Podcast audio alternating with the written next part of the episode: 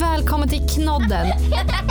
En podd där du får experternas svar på frågor som rör allt du kan behöva veta i småbarnsåren. Podden skapas av föräldrapodden Norrlandspäron och Knodd. Vårdappen som är specialiserade på just det här med barnhälso och sjukvård. Och vi förstår att du som förälder vill lära dig mer om ditt barns hälso och utveckling. Därför säger vi varsågod till ett fantastiskt avsnitt av Knodden. Hej Sofia! Hej! Det är dags för ett nytt avsnitt av Knodden. Precis, det stämmer. Nu ska vi prata om de som är 4 till 5 månader idag. Ja, men exakt. Och fyra till fem månader, det, det viktigaste jag kommer ihåg från den tiden, eller det största som man så här, som förälder tyckte var kul, det var ju det här med att de skulle börja smaka lite mat. Precis, det är många som tycker att det är jätteroligt och det blir verkligen som en helt ny, en helt ny fas som man går in i när man ska få lov att börja prova lite. Mm. Se hur barnen reagerar. Och det är så olika hur de reagerar. Verkligen. I alla fall bland mina tre barn. Ja, då, även bland tvillingarna. Ja, verkligen. En som verkligen inte alls tyckte att det där var någon eh, hit och den andra vart ju, nej men du vet när man ser hela ansiktet hur de lyser upp Ja. och bara vad är det här för någonting? ja, men det är en helt ny värld som öppnas liksom. Exakt. Jätte, jättekul är det ju. Ja, och precis som du säger, det är inte alltid det det är så för alla heller, just det här att det är en helt ny värld. Många kan ju, vissa barn kan ju faktiskt behöva ganska lång tid på sig innan man uppskattar mat och tycker det är något roligt. Jo men verkligen. Och det kan jag också känna ibland att man varit lite nästan den tvillingen då som inte åt eller inte tyckte det var kul, då vart man nästan lite nervös eller orolig. Alltså, men är det något som inte stämmer? Eller varför äter du inte? Ja, men precis, och, och många blir väldigt, för mat är så förknippat med att, liksom, att barnen mår bra. Uh, men de får ju fortfarande bröstmjölk eller ersättning så det är ingen fara att barnen inte riktigt vill komma igång. Men vet ibland just när man är på BVC och så träffar föräldrar där barnen kanske är till och med åtta månader och barn, föräldrarna fortfarande tycker att ah, de tycker inte det här är någon hit, de äter lite grann. Och att då försöka ändå att ja, men det är okej, okay, det kommer, det kommer, det kommer så småningom. För de allra flesta barn så kommer det. Mm. Exakt. Och vi har ju pratat om det här i ett annat avsnitt, om det här med matintroduktion. Eh, så det avsnittet kan vi ju tipsa och lyssna på om man är mer intresserad av det. Men har du några sådana här eh, bra smaker att börja med? Vad kan, man, vad kan man tänka på? Ja men egentligen nästan vad som helst skulle jag säga som det, man själv äter. För i början, det blir, man börjar ju små, små kryddmått och testa, utforska och det här att man ska lära sig föra maten bakåt i munnen. Att det ska faktiskt bli en koordinerad rörelse.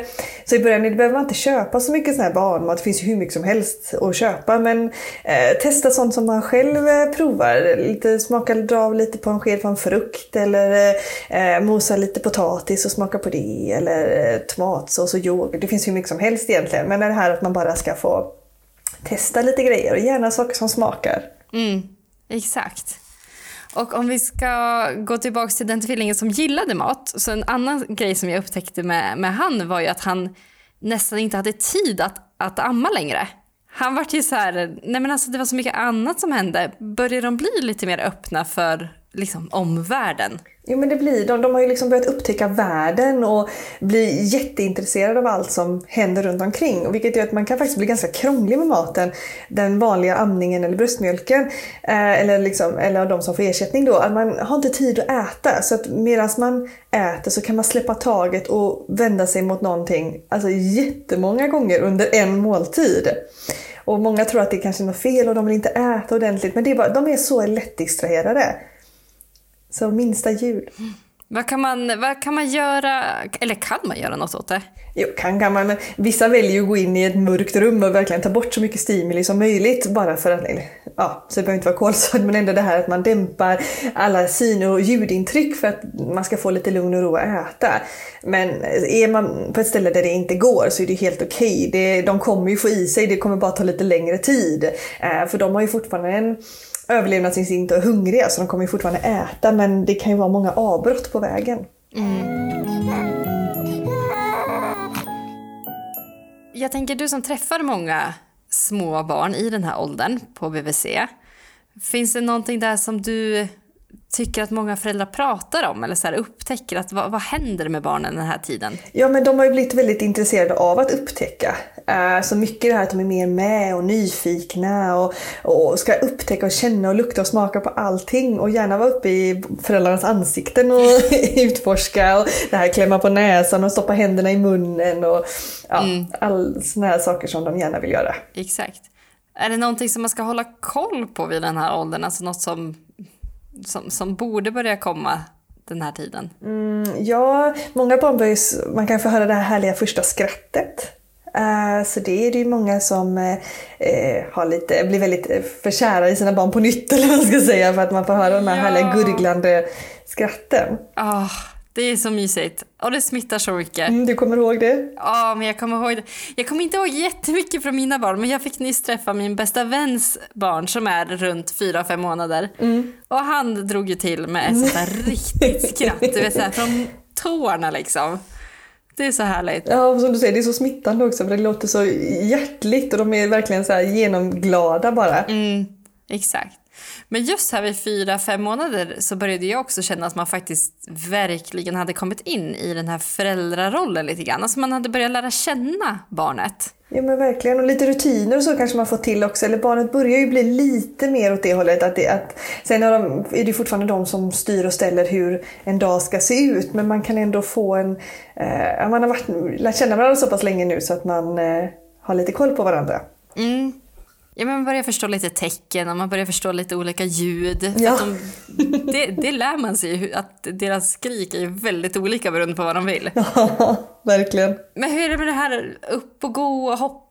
Alltså, det kommer jag ihåg att, att några av mina barn gillade, så här, när man håller dem under armarna och de får träna benen lite grann. Ja, och det får man jättegärna göra. Så om barnet visar intresse för det och vill det, så deras fötter och ben de orkar oftast bära upp dem i den här åldern.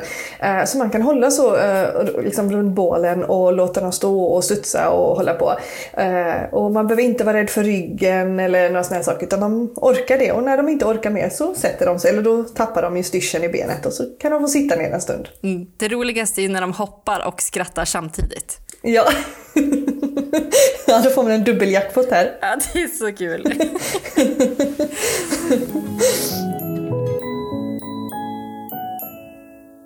Ja men det här med, med synen, för det är också någonting som utvecklas hela tiden på barn. Ja, det gör det. Hur, hur, kan, vad kan man förvänta sig vid den här åldern? Ja, men nu har de blivit lite duktigare på det här att fokusera blicken på små saker. Eh, för innan så, så är det mest att de tittar överallt och ingenstans och ska ta in allting. Men nu kan de faktiskt börja fokusera.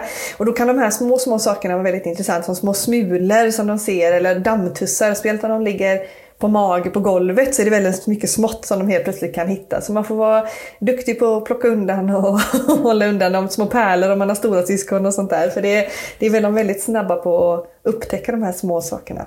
Precis. Och jag tänkte på det, vi pratade ju om att ja, men hålla i dem och låta dem träna på att stå lite och så.